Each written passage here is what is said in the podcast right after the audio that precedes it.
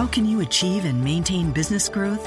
Harvard Business School Executive Education is now accepting applications for a new program, Driving Profitable Growth. Taking place in Boston from October 25th through the 28th, this program focuses on business expansion and organizational growth strategies that can lead your company into the future. Learn more about this three-day program for senior leaders by visiting hbs.me slash growth. That's hbs.me slash growth. You are Locked On Lakers, your daily podcast on the Los Angeles Lakers. Part of the Locked On Podcast Network. Your team every day.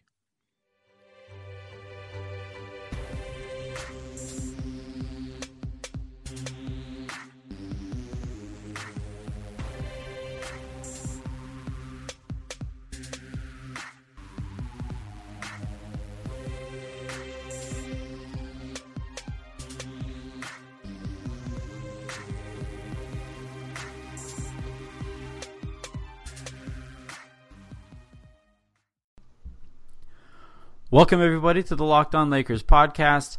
I am Anthony Irwin. Uh, I am tired because my mentions are just, they have been a disaster tonight, more than, more than usual for some reason.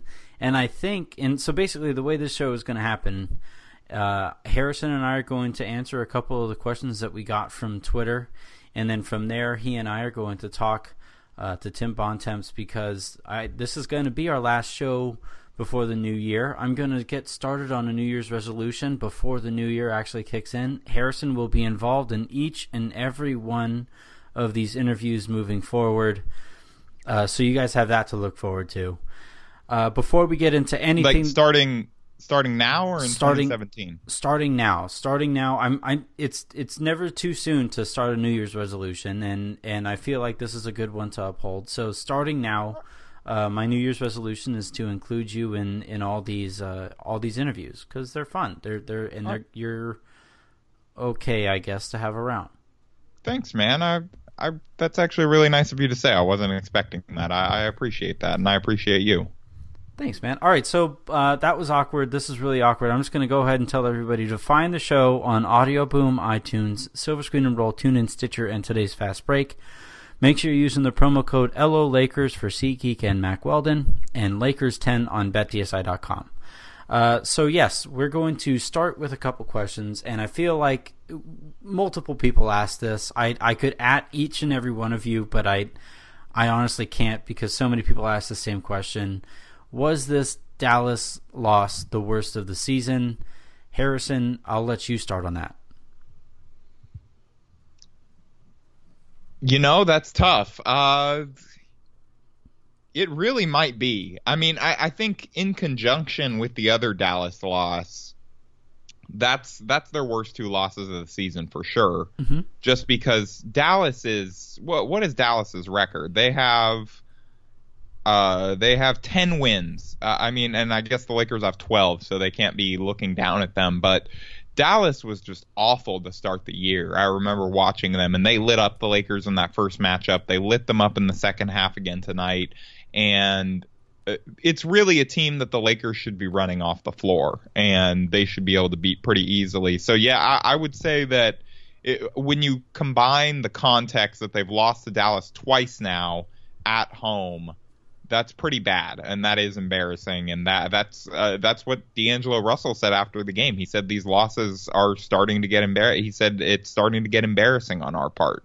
And then he talked about the team wants to figure it out, but I mean, at this point, yeah, the the long story, long answer short, I think this was probably the most embarrassing loss of the year.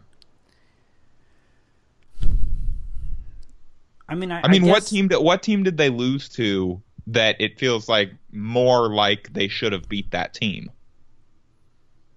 Did they beat Orlando? I think they got whooped on by Orlando, right? Yeah, that's right. They beat Orlando. Okay, that's another candidate. Like I, so my thing is, so I think this was this loss because they jumped out the way they did and they they looked like they had it, and then immediately jumped into cruise control and then got their butts kind of handed to them. Like I could see why people with recency bias playing a part here would say this is the most, you know, annoying, frustrating loss, whatever.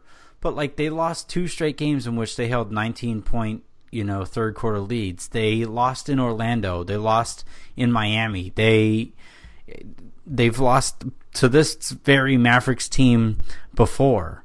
You know, so I, I can't help but, you know, it, while it would be easy to just say, yes, this is the most, uh, this is the worst loss of the season so far, I, I think personally, I, I, I don't think that necessarily matters as much as this run is starting to. I tweeted this out at the very end of the game, or maybe not at the very end, with like six minutes to go, where like earlier in the year, I was always I was I found myself hesitant to you know to say, well, this was an annoying loss, you know this this wasn't a very good effort, this that and the other.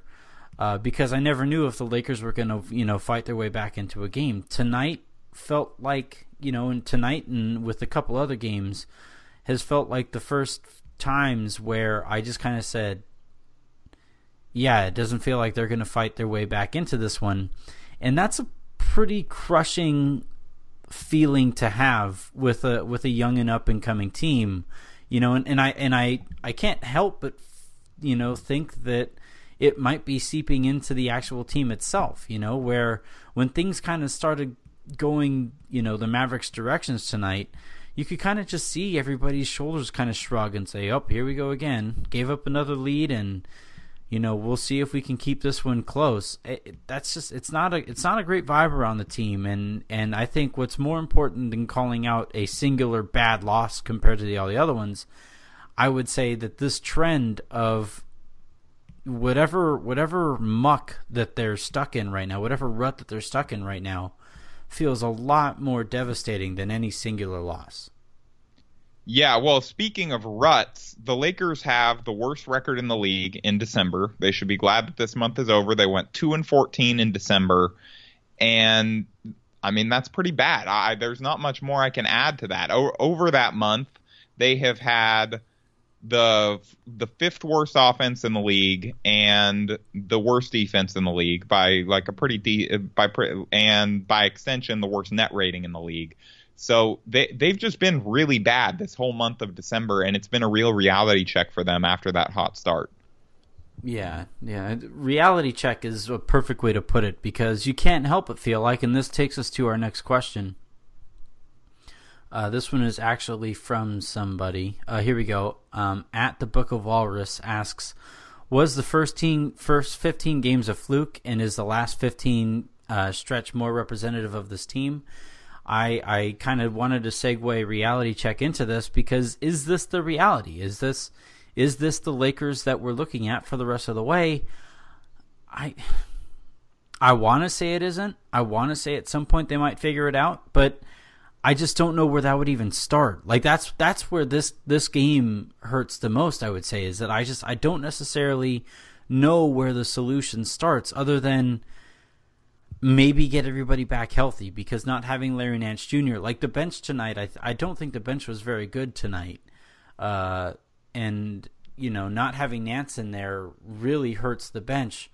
So I guess other than getting everybody healthy, I don't know where the solution starts. It might I hope I'm not coming across too defeated or too pessimistic on this, but I where where would you say the solution would start if if you don't think this is representative of what the Lakers might be looking at for the rest of the year? Well, I think we almost we almost have to call this regression to the mean, right? The mm-hmm. the team they weren't as they, they the question was about are they as good as their first 15 games or are they as bad as their last 15 games? And this is not this is not a fun radio hot take that's going to get me paid millions of dollars by certain media outlets, but I think the answer is somewhere in the middle. And I think for the Lakers, part of the solution is going to be not having one of the hardest schedules in the NBA anymore over the second half of the year and uh, entering 2017 or whatever. Uh, during the month of December, the Lakers had the most road games in, or they were tied for the most road games in the in the league. They went one and nine over that stretch and even if you just talk about uh, all months of the league, I think they've put yeah they they're tied for the most road games so far of any team, and they're five and fifteen on the road.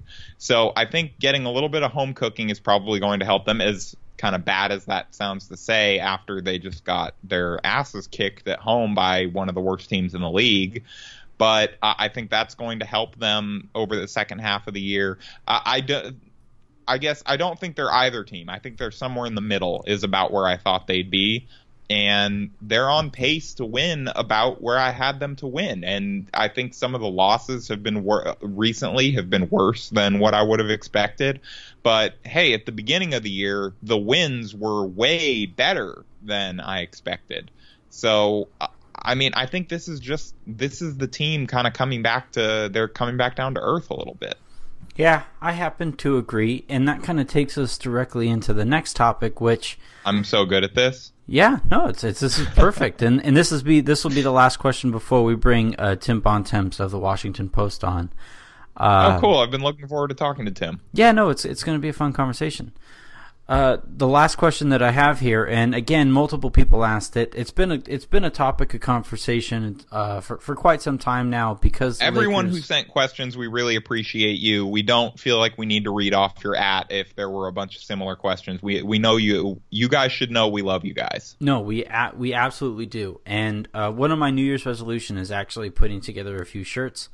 Uh, so keep an eye out for that um, as I, as we get closer to the new year, but to get back to the point, should the Lakers? I mean, should we should we bring Team Tank back? Should should Locked On Lakers become the Team Tank podcast again? Uh, well, I don't think our bosses at the Locked On Network would appreciate the name change, but I, I, know where you're going with the question, and I just come back to this, and, and I've talked about this before. the The team so let's say they finish with the third worst record in the league. They have a 38.2%. Oh no, actually that's because there's a tie right now. They if they finish with the third worst record, they have if I remember correctly, it's around a foot it's around a 45% chance. Mm-hmm. Second worst, it's 55% chance of just about to keep their pick. If they finish with the worst record, the worst record in the league, which I don't think they're really even in play to do because Philadelphia is just one of the worst basketball teams I've ever watched outside of Joel Embiid. Mm-hmm. But even if they out tank the Sixers, they still would have only a 64.1% chance to keep their pick. Now, they've kept their pick the last couple of years despite the odds not really being in their favor. So the Hunger Games have of the draft have kind of worked out for the Lakers so far. But how many times do they keep volunteering themselves as tribute before they get killed? Uh first off, first and foremost, I think everybody should give Harrison a round of applause for the for the full on reference hey, that I'm just occurred right there all I'm saying is Katniss Everdeen only went to the Hunger Games twice. She didn't try her hand a third time, okay? she made it out of there twice, and she didn't go back to the cornucopia a third time. You know what I mean? Like, that's just what I'm saying. I don't know how many times you can kind of play those odds and not end up, you know, uh, like. Rue. Yeah. Aw, R.I.P. Rue. This just got really sad. I'm sorry. Yeah. For those of you that haven't read or watched The Hunger Games and didn't understand anything I just said, basically the Lakers shouldn't test their luck. So, uh, for I don't know if you. I honestly I got so caught up in the in the Hunger Games stuff that I, was just, I was just like, how long is he going to keep this going? But but the other thing too, I don't know if you mentioned this because again, I was just I was just in awe for the whole time you were talking about the Hunger Games it's not in the Lakers' control. Like if they keep on playing this poorly, they're going to continue to lose. So that's a like... fair point. It may not be up to them to volunteer. right. they, it, may, it, may, be they may get their names drawn. Yeah. So like if, you know the Lakers just lost tonight to a Dallas Mavericks team that would have been good four years ago. You know they lost to an Orlando Magic team that before that I I had I didn't think you could put a roster together that made less sense than that. Yeah, honestly, lost... Dorian Finney Smith played amazing tonight. But if you had told me that was your 2K create player, I would have believed you. and the they the Lakers lost to Miami, who their best player, I would say, Chris Bosh, I think it would be the best player on that roster, might have to retire with a heart condition.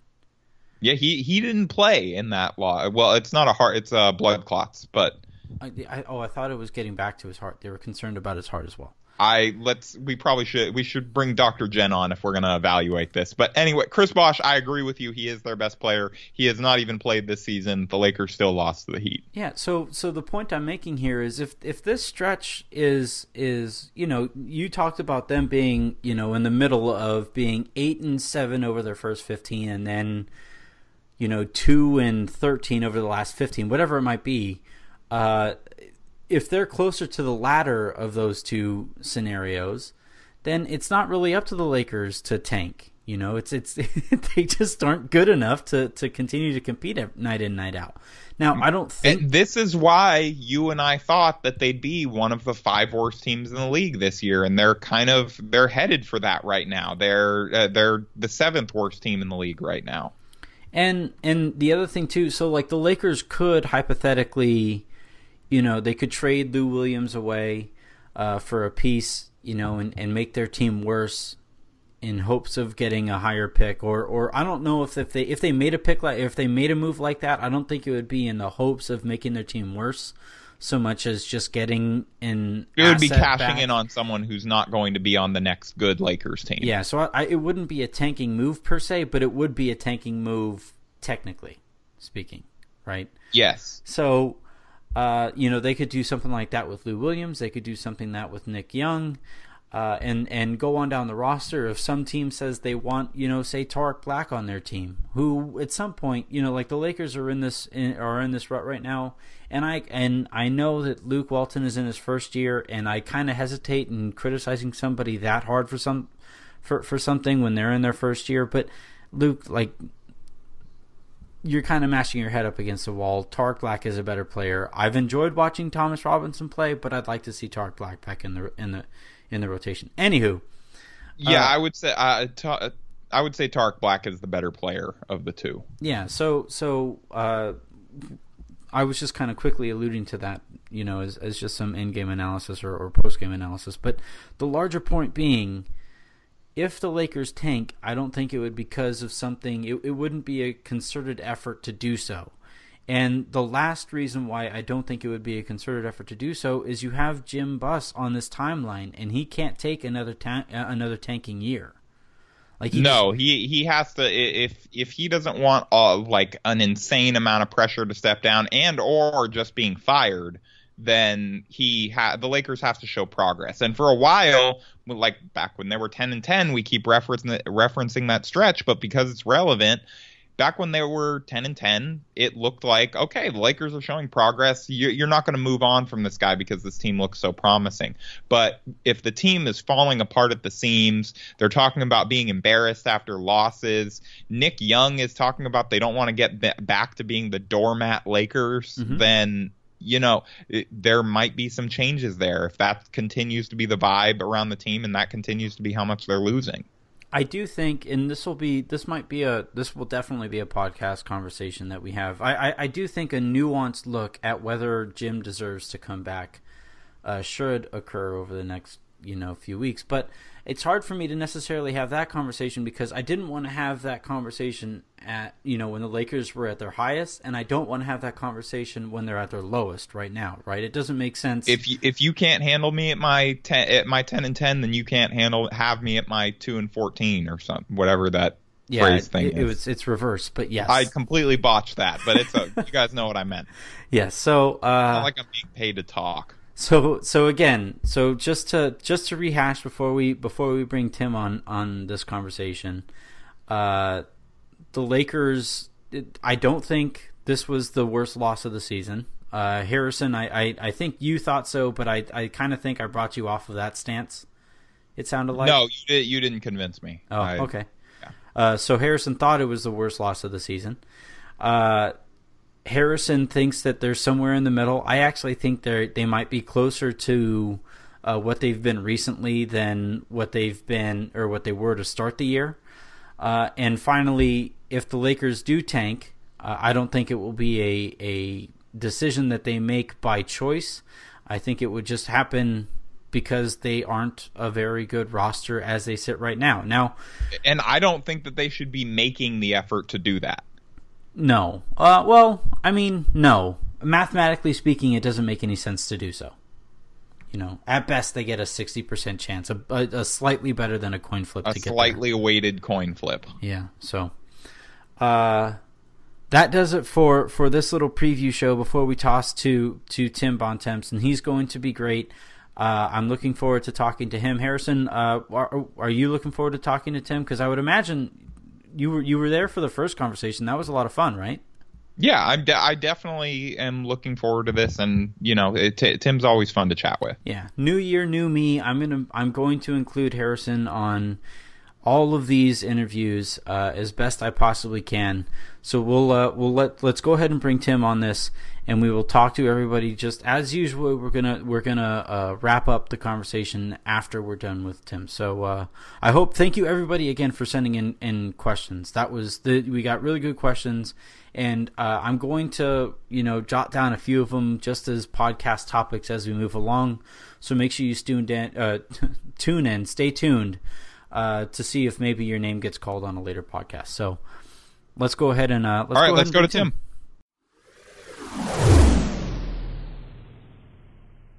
All right, I am now joined by by Tim Bontemps. He was on the show previously. He was uh, he was great the first time we brought him on. I've been nagging him basically weekly since uh, since he was on the show uh, previously. He is of the Washington Post.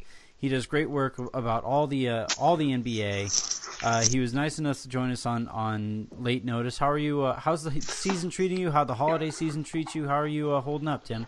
I'm doing well, man. It's good to good to stop back again with you. I uh, got to go home to New York for a couple days last week, which was nice, and uh, then was in Cleveland for for Clippers or Clippers for Cavs Warriors, which was which was a pretty wild game. And I also went to Cavs Pistons the next day, and I was in New York, uh, Cleveland, and Detroit in December, and the weather never got below about 40 degrees, and it was sunny every day. So that was uh, that was the biggest win for me. So it, it worked out worked out okay. Yeah, it's kind of funny. Uh, Out here in, in SoCal, we've been talking about like, holy cow, it's been freezing and, and it never dips under 40. I know, right? uh, so anyway, uh, enough about the weather. Uh, there's been plenty uh, to do. It's funny you mentioned New York. Uh, that was kind of the the center of a lot of the talking points that's been you know swirling around the Lakers recently. Phil Jackson and Jeanie Buss call off their engagement. They were together for 17 years, 16 years or so. Uh, and obviously, you know, for me, it's kind of awkward talking about it because this is this, you know, people's lives. the end of an engagement kind of sucks, but it's hard not to start analyzing what might this mean for the Lakers. From where you were, you spent the last few years in New York, right? And uh, ever since Phil got out there, and ever since the Lakers have fallen in fallen into the tank that they've been in the last couple years, there's been this really easy to point to narrative of it's only a matter of time until Phil Jackson comes out to or returns to the Lakers as the as the white horse, the white knight. Uh, from what your time out there in New York, did you ever get that vibe? Did that you know rumor ever make much sense to you? Oh yeah, for sure. I mean, you know, I, I spent I spent nine years, nine plus years work for the Washington po- or for the Washington Post, for the New York Post, and uh, um, you know, there there that was always from the basically the day Phil got there, it kind of fell right in line with the uh, the three year timeline Jeanie Buss kept talking about for her brother.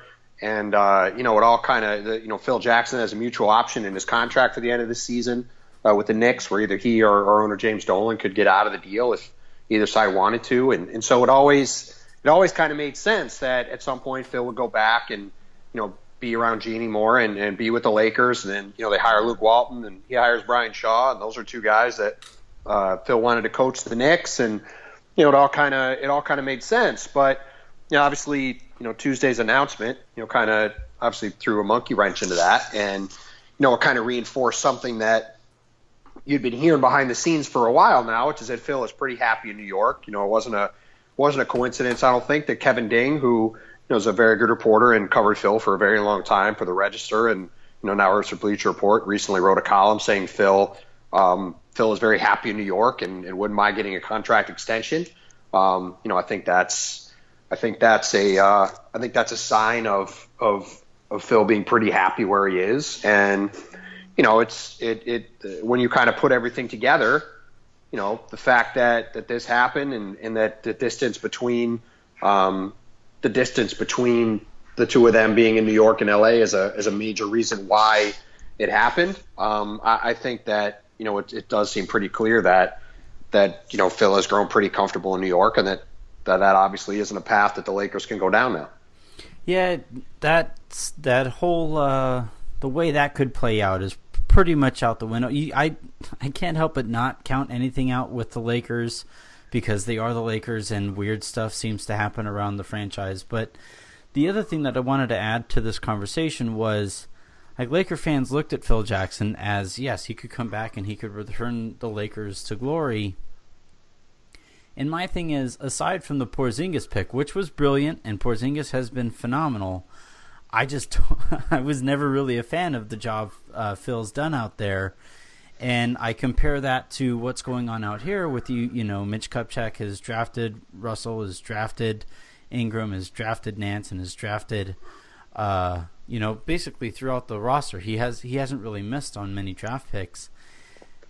With all that said, though, the Lakers find themselves with the worst record in, in the Western Conference, and you know, is it? Do you think it's too easy or an oversimplification to just say, yeah, the Lakers are probably better off with Phil. Phil is better off without the Lakers. Uh, let's just let everybody move on. I mean, I think if the devil's advocate position is that the Lakers have drafted no one who's even remotely as good as Porzingis, right? Mm-hmm. I mean, if you want to if you want to play it that way, and look, I, I think I think the the bigger the bigger issue for the Lakers is less about you know whether Phil is coming back or not, and you know this is kind of what I wrote when I wrote about this situation the other day. You know, the ramifications of this decision for both teams are that for the Knicks, it looks more and more likely that Phil isn't going anywhere um, James Dolan has always been a guy who's been very happy to have a shield um, and not have anybody in the New York media really talking about him. And, you know, whether you agree with the stuff Phil has gotten himself in trouble with with the media for saying lately or not, uh, he's the one who takes all the slings and arrows now. And uh, Phil and James Dolan just kind of hides in the background and doesn't have to hear anything. So uh, I think it's more likely than not that, that Phil isn't going anywhere. And for the Lakers, you know, this all comes back to the central question of – what happens to the Lakers next? Do yeah. they do they keep Mitch and, and, Jim and do they they stay the course with what they've done, or do they um, do they go in another direction? And you know, the only thing that really changes with that is that you could probably rule out Phil as part of that change in direction. Yeah. Um, it still doesn't it still doesn't change you know that decision. Um, and frankly, look, Jeanie Buss is the one who's created this problem because she's the one who seized on this one quote that Jim Buss had and hasn't stopped bringing it up. So, so she's the one who's kind of instituted this, you know, 2017 or bust situation into the mix, and now it's a matter of waiting to see, uh, you know, is she going to follow through on on you know, I, threat is probably a strong word, but you know, she's made it pretty clear that if this team isn't good this year, she was going to basically say enough is enough to her brother. And look, like, have the Lakers made steps forward? Yes, but they're going to stink again. Mm-hmm. So he's not going to. They're not going to make the playoffs. They're not going to reach any of the thresholds that they have claimed were reasonable, um, whether it's making the conference finals or the second round or the playoffs at all. So you know that to me, the central question hasn't changed, which is what is the future of the Lakers after April 15th? And you know the only the only thing we know for sure, at least we think we know for sure, is that barring a change, you know Phil Jackson is going to be part of it. From where you're sitting, do you think Jim deserves a reprise? It's kind of hard to say. Mm-hmm. Um, I mean, it, look if you if you look at um, I mean, if you look at what the Lakers have done, I think they've done a nice job drafting players. Um, they, like you said, I think I think it's safe to, to say they haven't really missed on anybody. Um, you know, but they also haven't drafted a star.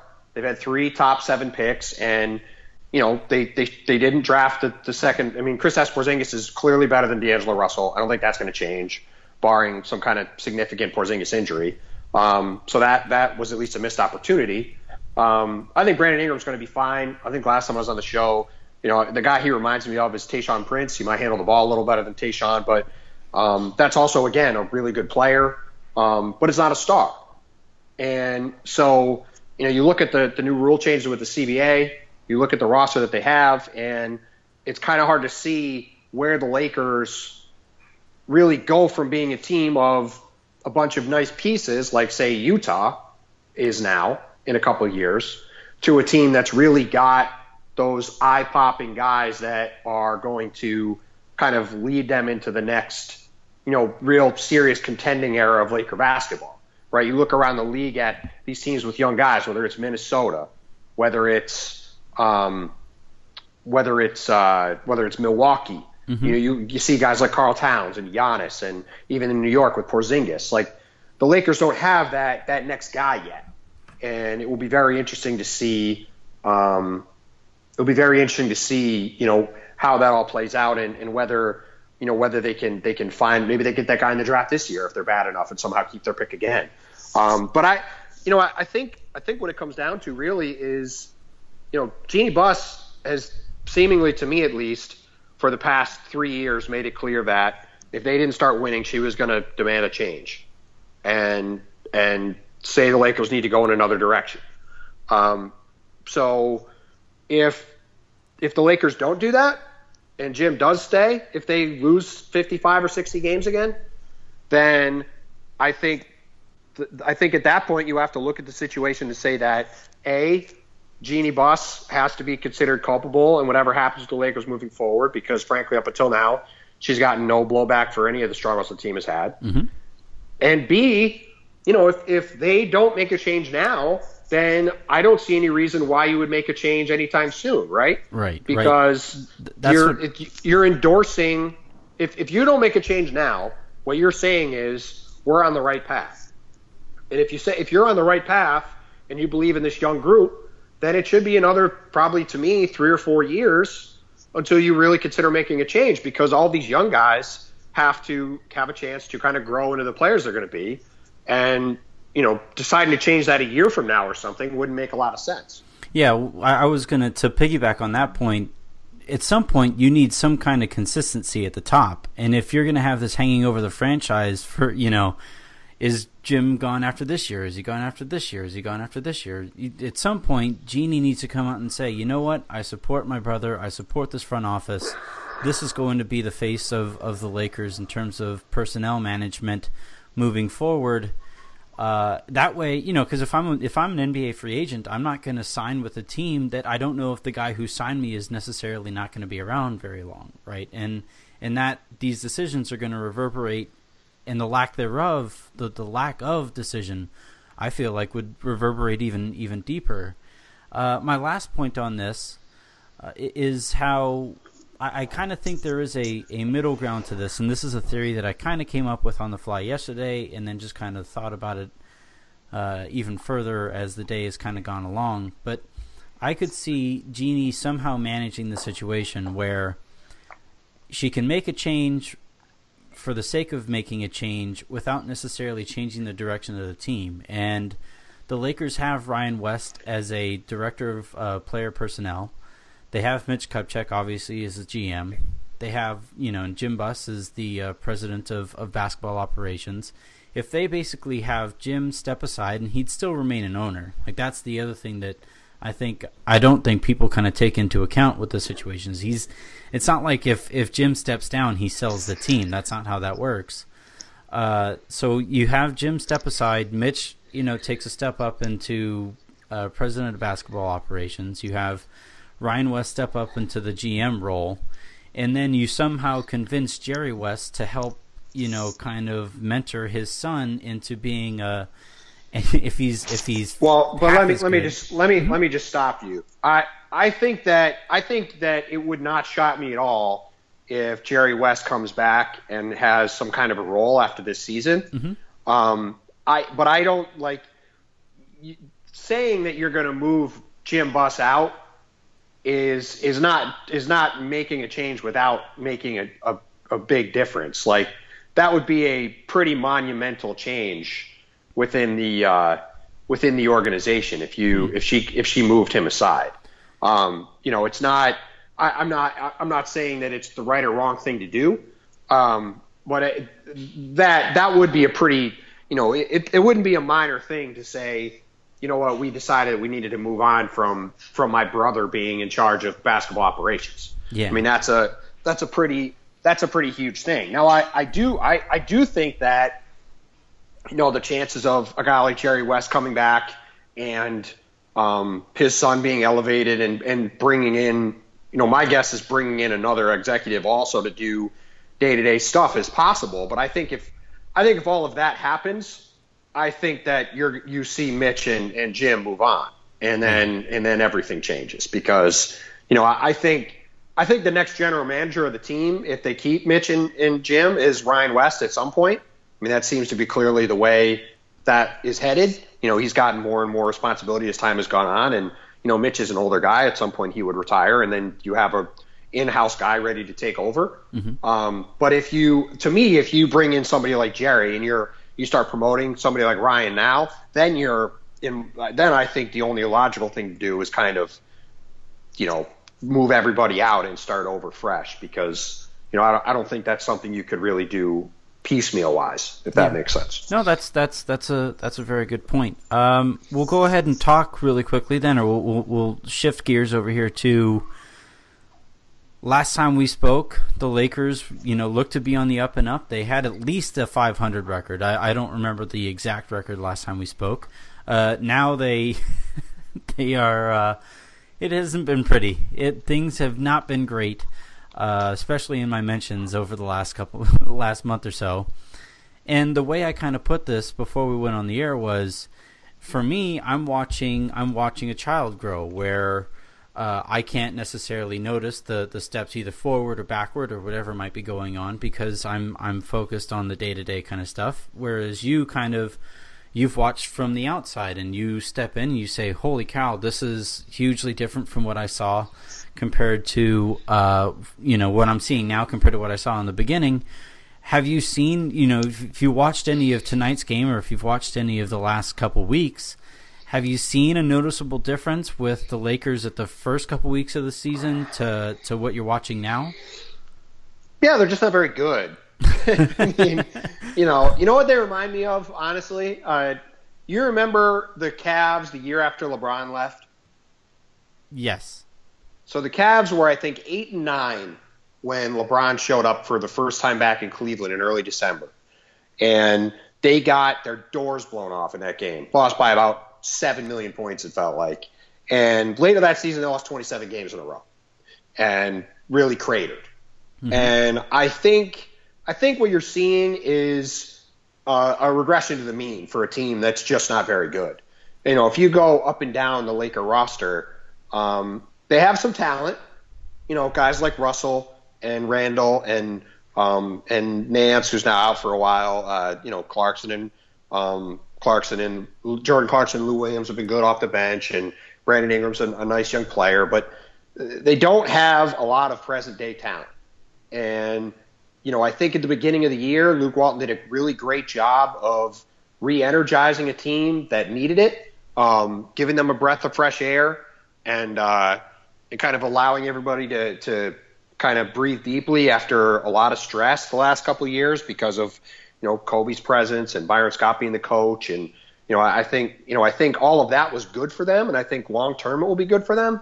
But you know, look, I mean, look look up and down their roster. They're playing you know, a bunch of 20, 19 and 20 and 21 and 22 year old guys, you know, a ton of significant minutes. And um, they all, and, not, and like what did we say at the beginning, right? None of these guys, like, I think, to me at least, I look at their young guys, I don't see a single all star among the group.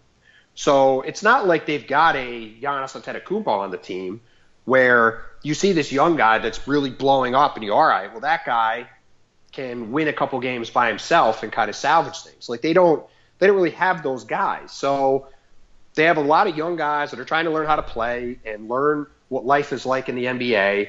And I think you're just kind of seeing the results of you know a young team that that's trying to find itself. And you know it's probably not going to get much better anytime soon but you hope that you know after a couple years you know this and maybe next year um, these young guys start to develop and get a little older, and maybe the, like I said, maybe the Lakers get lucky and get their pick again this year and get another young player, and um, you know, all of a sudden, um, you know, a year or two from now, you're looking at a team with a nice young core that could that could maybe go, you know, start to be a be a threat again in the West, but. Um, you know, it's just it's just going to take some time, I think, and I think you know the unfortunate thing for the Lakers is while the, the hot start was nice, I think uh, I, I think it may have you know to your point about your mentions, it may have you know kind of reset people's expectations a little bit too much because you know, there was talk that the Lakers might make the playoffs a month ago. oh, I can and, confirm this. oh, I know, and, and I and, and I and I don't blame people for thinking that. I mean, hell, you look at the West now. You know, yes, they have the most losses in the West, but they're still what I think four games out of a playoff spot. Like even after all these losses, are not they're not even that far out. I mean, mm-hmm. yeah, they are. They're four games behind Sacramento and Denver, six in the loss column. So it's not like they're it's not like their season is 100% over for sure. Um, but you know, I, I think you've just kind of seen that this is a team that it's just going to take them a long time to uh, to kind of build back to you know where they're used to being, and people thinking that Luke Walton was going to come in and win 45 games right away, I think have uh, you know found out over the last few weeks that it's it's probably not going to quite work that way. Well, and, and you talked about the Lakers players being young, you know, 19, 20, whatever. Luke is the youngest coach in the NBA himself. Yep and yep. he's he's just as capable. He started the year, and I think the Lakers to start the year were simply playing harder than everybody they were going against, and that that really matters because it can kind of catch an NBA team off guard any given yes. night. And uh, and so you know that kind of that kind of helped the record early on. Yeah, but, they played the they played the they played the Warriors when uh, when Drake flew down on the team plane, and you know they had beat the Thunder the night before, and those guys clearly did not have it mentally in that game. And yep. And the Lakers, you know, the Lakers surprised some teams early. I think it's safe to say they, to your point, they were playing really hard. Um, you know, like they come out of the gate, they beat Houston that opening night. Um, you know, I, I think I think they kind of surprised people with the way they were playing, some of the stuff they were doing. Um, but once you get a month into the season, you know, teams kind of adjust and they see what you're doing and they figure it out. And now you've got a young team that, all right, we know we're going to do a certain thing. Well, now everybody's caught up to that, so now you have to change. So what do you do next?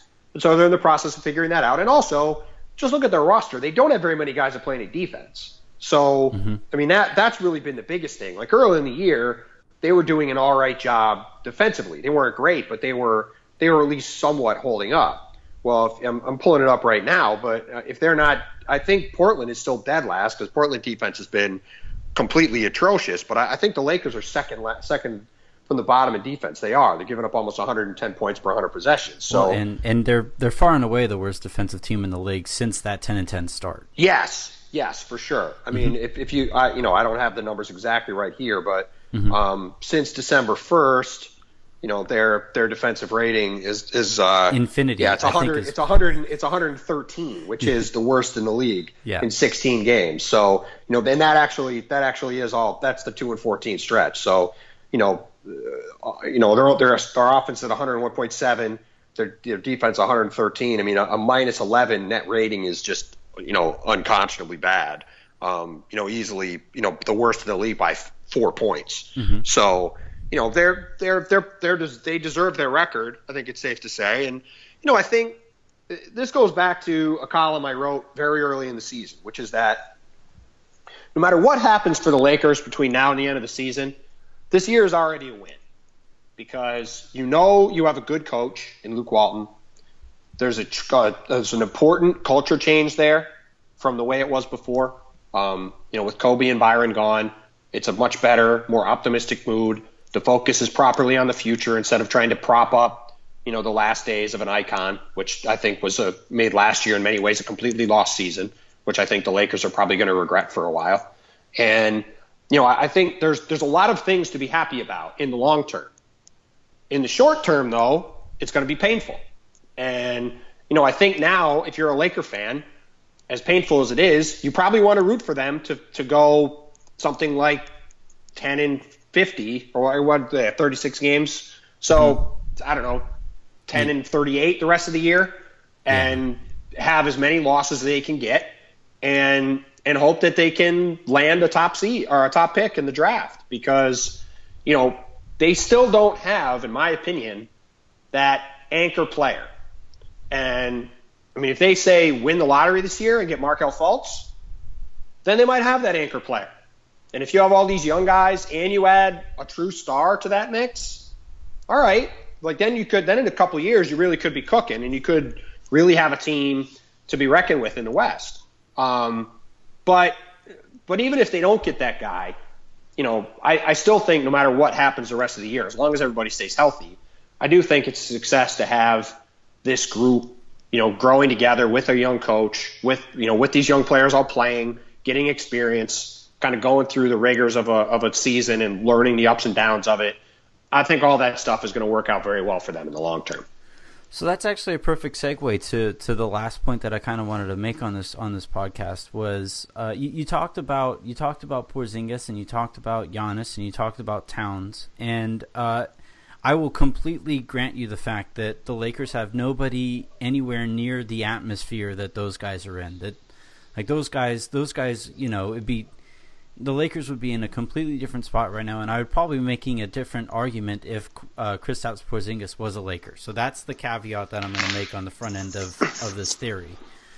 But I do think that the Lakers are going about this rebuild with the idea that we want we don't want one guy you know we, we don't want one guy as the face of this franchise early on in their career now, I don't know if that's necessarily a product of whether those guys are capable of being that one guy or if it's a, a product of this is what's best for everybody collectively.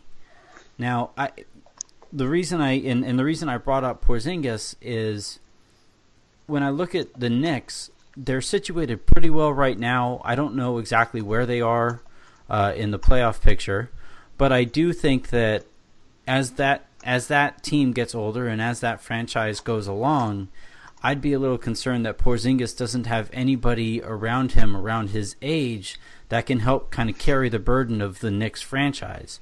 And given the era that the NBA is in right now, where you need multiple faces of the franchise, I kind of think what the Lakers are doing seems smart. Uh, but I do think they'd be doing it differently if they had Porzingis on their roster. Yeah, I, I think I think you're I, I, think you're kind of alluding to the more important point. If the Lakers had somebody worth building a team around, they would be putting that guy out there. Mm-hmm. But they don't. You know, I mean that's the reason they don't have a guy front and center is because they have a bunch of guys that are better in the background. Yeah. And you know, like like D'Angelo Russell and Julius Randle and Brandon Ingram are all good guys to have in the background of the the cover of the media guide, right? Yeah. And it, and they but they don't have the guy to stand in front of them, and and that that's what they're missing. I mean, if you just swapped out Russell for Porzingis, what would it, what would things be like in LA? I mean, it would be it would be the Porzingis show every day, and it should be because he would be a guy that you could point to and say that guy is going to be an all star for eight years and has a chance to be a franchise player mm-hmm. and we can we know we can build around that guy. You know, I, I think I think you're right that they they aren't rushing to anoint anybody as the next guy. Um, and I, I think that I think that in general is a smart move for teams uh, to not put more pressure than you need to on a young guy.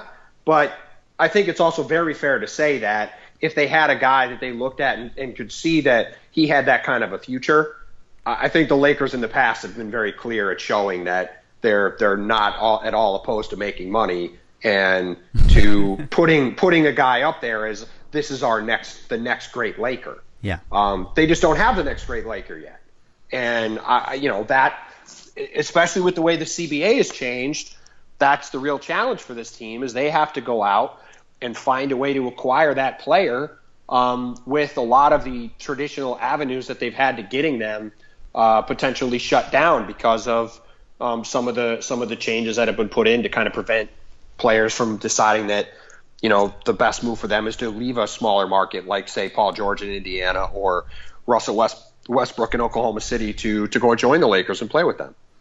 Yeah, I, I think uh, the the two arguments go hand in hand, and I will completely cop to the fact that if Porzingis was on the team, I probably wouldn't have come up with the theory uh, I well, I don't think you're wrong. I just yeah. think I, I think I, I think I think the Lakers deserve credit for not trying to make one of these guys into something they're not. Yeah, like I, I don't think you're wrong about that. Like it, it would be it would be detrimental to one of these young guys if they um if they had this if they if they were being propped up as the equal of a guy like Porzingis or Karl Towns, mm-hmm. right? Like they just don't have like maybe I'll be wrong and Brandon Ingram will turn into a superstar, or Russell will take a bigger leap than I expect, or you know Julius Randle becomes a four-time All-Star. Like I'm not saying that's impossible, um, but I, I think from an objective viewpoint, you look around the league at all of the young you know guys that look like they're budding stars, and they're just all on another level than these Laker guys. Yeah. And um, I, I think that the Lakers deserve credit for not trying to turn one of those guys into that kind of a player um, from the from a like public perception standpoint. Because I mean, you you know better than anybody being being in, in SoCal. You know, it, it's already hard enough for guys to to be on the Lakers and not immediately be um, turned into the next Kobe or or Mike Magic Johnson or Wilt or whatever in the long story history of the franchise. Yeah. And it, it would certainly would be harder if the team is going, this is our next guy right here um, when he can't handle it. Um, but so I, I do think they deserve credit for it. But like I said before, I think if, if they had that guy, I also don't think they'd have any problem saying, here's our guy. Um, and, if, and if they do say win the lottery and get Markelle Fultz or whoever the, the, the top pick in the draft is next year, if that guy looks like that guy, it, it probably quickly will become clear that everybody's ready to say that here's our guy. Um, but they just they just don't have him yet. Yeah, it's been it's been kind of interesting. They've they've legitimately sprinted away from the concept of a guy this year. Like anytime anytime it's come up, like for a portion for a lo- you know short stretch of the year, people said Julius Randle was the the straw that stirred the drink, and for a portion of the year, people said you you know D'Angelo Russell is obviously going to be you know the next guy, and in all of those cases, the Lakers as an organization have kind of said like ah. Let's hold off on that for a little bit and see how these guys grow together. And like you said, I I I, uh, I like what they're trying to do there. And then I think in general too, it makes more sense for them to have these kids all kind of grow at the same pace because that's what it takes to be successful in the in the NBA. Like outside of James Harden, and I don't know if Houston's success is necessarily all that sustainable. Outside of James Harden, there is no NBA team that's being just kind of completely driven by by a you know a singular talent. Uh, so you know we'll see how this works out though for the Lakers. Um, Tim, this was a lot of fun again. Uh, I really appreciate you uh, you know jumping on at, at this hour that you did. Uh, I I've enjoyed reading all the stuff that you've uh, putting out there. Anything uh, anything big coming on the horizon there for for the WAPO? Um, trying to think. Uh, I I have a column coming out on Friday about uh, Stan Van Gundy and the Pistons. I was there on Monday.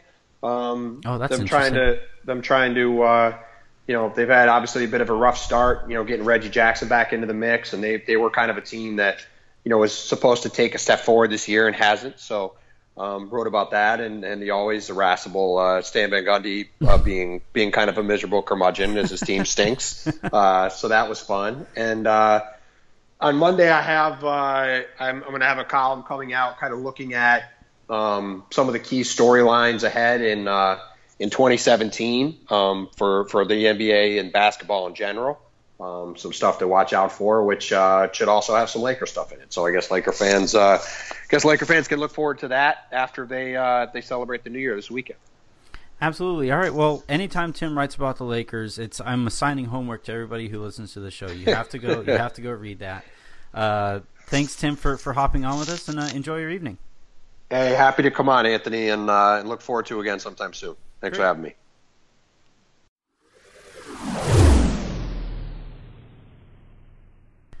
And thanks again very much to, to Tim Bontemps of the Washington Post for, for hopping on with us again. He was great. He was a lot Wait, of fun. was oh what was great? Was great. Yeah, that's what happens when a conversation occurs in, in the past. Uh, so you once again recorded an interview without me. You you broke your New Year. You broke your 2017 resolution before 2017. Uh, you know, now that you put it that way, I, I feel kind of bad about it. Uh, I am not proud of what just took place. Uh, but Tim was pretty great. So, you know, at the end of the day, it's about what's best for the show, right? Yeah, I'm a team player. I'm sure. I'm. Uh, I'm sure Tim was wonderful. All right, now that now that the next time you and I talk, it will be 2017, and I do promise to to uphold my resolution in the actual new year. I this is what honestly this is what happens when you try to overachieve and start taking care of a resolution before the year even starts. So for those listening, don't overachieve, just achieve. Am I supposed to have a response to that? I don't know. Uh, I mean, you, you could have chuckled. Like, I mean, yeah, way to way to go. Believe in your dreams. I don't. hashtag life goals. I, I don't know what you want from me there. uh, before before we go, before we go, I do think you know this is going to be the the last uh, episode of Locked On Lakers of 2016. I do want to wholeheartedly thank everybody who listens to the show, all the people who subscribe, all the people who review on iTunes or, or send us questions when we ask for them. I want to thank all of you from the bottom of my heart uh, for the support that you guys have given the show. Uh, we literally would not be here without you. So uh, we love you. We thank you very much, and we uh, we hope to provide as much hashtag content as we possibly can as we head into 2017. Yeah, and uh, I just I really quick want to give a shout out to even the people who come up to me at games. I, I really appreciate that. It uh, it it's cool to know that there are like actual human beings listening to the show and put faces with names. And so always feel free to introduce yourself if you see me at a game and you listen to the show. Shout out to Lisa for uh, coming up and meeting with me at halftime the other day. Absolutely, and and yes, the the, the people again. It's just uh, it's crazy. We we started the show what three years ago, three ish years ago. Yeah, something like that. And uh, and it's gone from a conversation that was accidentally recorded to wherever the heck we find ourselves now and and I can't wait to see what the show becomes as the years go along. And again, we would not be here without you guys. So uh, be safe over the holiday. Be safe, you know, if you're going to ring in the new year, do so safely. Order an Uber, order a Lyft, and uh, and get home safely from wherever you might be. Uh, 2016 was was uh, was a rough one in terms of, of, of death and stuff. So let's let's try to change that in 2017. So uh, have a good one, everybody. We will talk to you soon. Uh, thank you, Harrison. I, I, I do want to thank you. I give you a hard time with the, with the interviews and stuff, but but thank you for it's been it's been a fun ride, bro. Yeah, yeah. It, it, the feeling is you know more than mutual, Anthony. More than you had to one up me, huh? All right, man. Yeah. I take that back. You had to one up me, and I take everything that I just said back. well, whatever. we'll see you in 2017.